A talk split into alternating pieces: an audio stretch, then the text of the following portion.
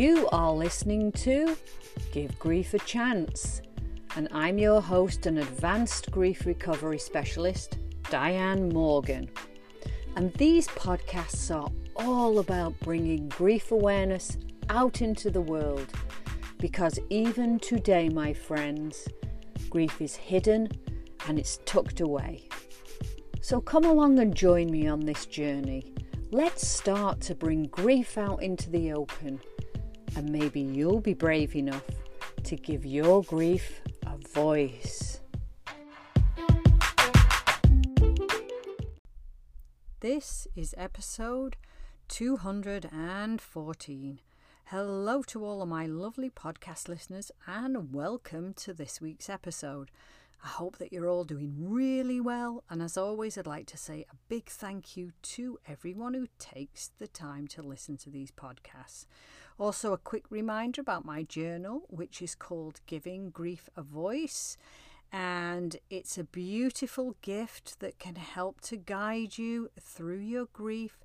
It's filled with writing prompts, breathing exercises, and self-care tips, and you can find it on Amazon.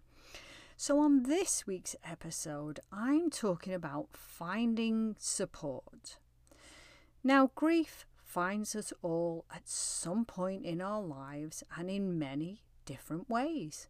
Sometimes the intensity of grief is manageable, and other times it can be so unbearable, overwhelming, and crippling, to the point where you can barely meet your own basic needs. Getting out of bed in the morning is a struggle, or you feel like your grief is just too much to carry and you're drowning in your heartache. Maybe friends have stopped popping by to check in on you, and when they do, most people don't even have a clue what to say to you, or they just want to try and fix you. You know, the whole grief thing can be exhausting, and you might just want to disappear and make the pain go away. I get it. I've been there, and it's hard.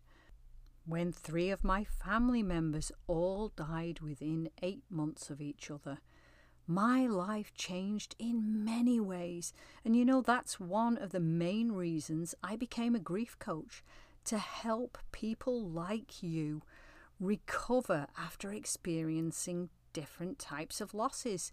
You know, mainly what brings people to me is the death of a loved one.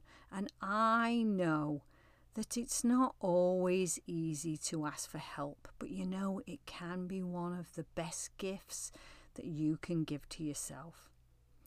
Now, grief can feel like it will last a lifetime, and for many it does. After all, it's hard trying to adjust not only to the absence of someone you love, but also trying to figure out a whole new way of life, one that leaves you going it alone, and one that's very different from how you imagined it would be. And of course, everyone deals with grief differently and moves at their own pace. For many, it can feel like a very lonely path to be on, and it might be hard for you to open up and want to talk to friends or family, especially those who might not have had the same experience as you and don't understand what you're going through. Fortunately, though, you don't have to walk through your grief alone, because there are many ways to find guidance and support that feels right for you. Now, during the early part of your grief, friends and family may be all the support you need. But if you find yourself really struggling with your grief, then looking for the right support group may help you to start the healing process. So one of the best things you can do is ask around and gather up some trustworthy information and recommendations for groups that might be a good fit for you. Remember to check out the size of the group. Do you prefer small, intimate groups, or are you okay with a larger group? And remember to ask about the leader. Do they have experience with the grieving process? Are they good at listening and controlling the dynamics of the group? Honestly, it may take a couple of group meetings before you can actually tell which one's right for you. But trust the way you feel at a meeting. And if it doesn't feel like a good fit, move on to the next one. And you know, there are so many different grief support groups out there, which you can attend either in person or online. And they're all made up of individuals who are processing some type of loss, be it the loss of a spouse, partner, or fiance, child loss, sibling loss, pregnancy and infant loss, twin loss, loss after a suicide, cancer-related loss, pet loss, parental loss, multiple loss groups, just to name a few that are out there. And there are groups for young adults and even certain age-related groups. Honestly, the list is endless, and if groups are your thing, I'm sure that if you do your homework, you'll find one that feels right for you. Remember, as with any type of support, it's all about helping you to keep moving forward and feeling better about yourself and life. Now, if groups are not your thing, there are bereavement counsellors, therapists, coaches, grief educators, and grief recovery specialists. I'm sure there's more than that, but they all offer some kind of wonderful support and helpful tools to bring meaning to the loss and allow you to move forward through your grief. So therapists and counsellors usually focus on mental and emotional health. They diagnose, as it's also a form of psychotherapy, which helps people to cope with the emotional, physical, social, and spiritual response to loss. Now, usually they concentrate on the past, tapping into how the person once felt and work on how the person wants to feel after the loss. They offer ways to help the grieving person cope with their feelings and help them to get back on their feet and functioning again. Counsellors and therapists usually work with people for long periods of time, whereas coaches do not. And grief coaching is not therapy or counselling. In my coaching practice, I help people to move from where they are now to a place where they want to be. And if the person isn't quite sure what that would look like or exactly where it is, then together we come up with some solutions. I offer an educational program that provides practical and tangible tools and gives you the skills to lead you to completion of all things left unresolved when you have a loss. And I have to say, in most cases, unresolved grief is the underlying cause for many people suffering. And with grief coaching, it means working together because there's nothing to be fixed and you can't change what's happened, but by working together, you'll learn how to let go of your emotional pain and figure out ways to adjust and express your grief and start to rebuild your life and continue the process of healing and growth. That way, you get to decide what comes next and create some small goals for the future. And you know, coaching can be complementary to the support of a counsellor or therapist. Now, let's not forget to include some self-care practices, such as engaging in mindfulness exercises or meditation, which can help to calm the mind, reduce anxiety, and cultivate self-awareness.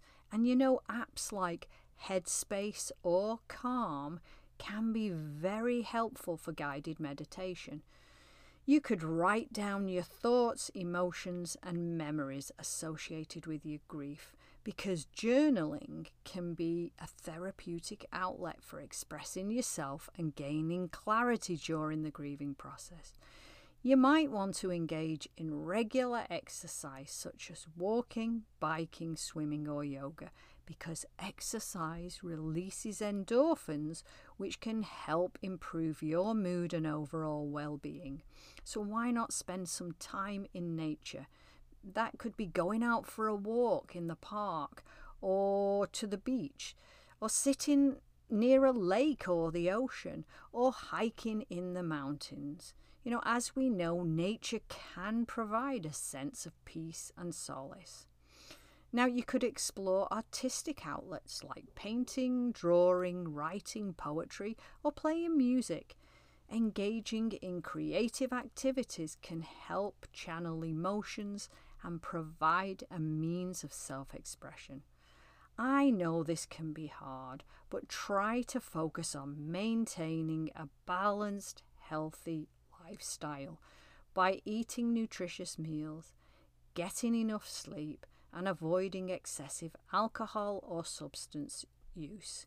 And remember to allow yourself quiet moments of solitude and rest when you need it, because sometimes taking a break from social interactions and external stimuli can help you to process emotions and recharge your energy. You know, these practices can also provide moments of respite, comfort, healing amid the pain of grief. So don't push self-care aside, because you are worth it and you deserve to have moments of comfort, love and laughter. So by finding the right support and taking care of yourself, you'll create a system that understands and empathizes with your grief. It also allows you to honor your feelings and memories while gradually adapting to life without your loved one. Okay, you lovely people, that is it for this week's episode. I hope that you enjoyed it and that it was helpful for you. If you'd like to find out more about my services and programs, then please visit my website, givegriefachance.com. You know, when you're there, you can drop me an email, you can ask a question, or you can share your story via voice message, and I'll be happy to play it on the podcast. Plus, you can book a free chat with me. And while you're over on my website, please check out my free gifts for you. Because, you know, if you're having trouble sleeping, then there's a guided meditation to help you sleep. And if you're feeling really confused about this grief thing, then there's a grief recovery ebook with 61 tips on the experience of grief and how to move through it. And if you feel ready to put pen to paper, you can download my fillable grief worksheets. So please feel free to use all or any of them. And if you'd like to purchase my journal, you'll find a little button to click and it'll take you right to Amazon. All right, so if you've enjoyed this podcast, please rate it, like it and share it. And if you feel like it, come and join me on Instagram at Give Grief a Chance Coach. And last but not least, I'd like to invite any women who might be struggling with their grief to come and join me in a safe and nurturing group on Facebook. It's called Life After Loss with Diane Morgan, and I would be honoured if you would come and join us and give your grief a voice.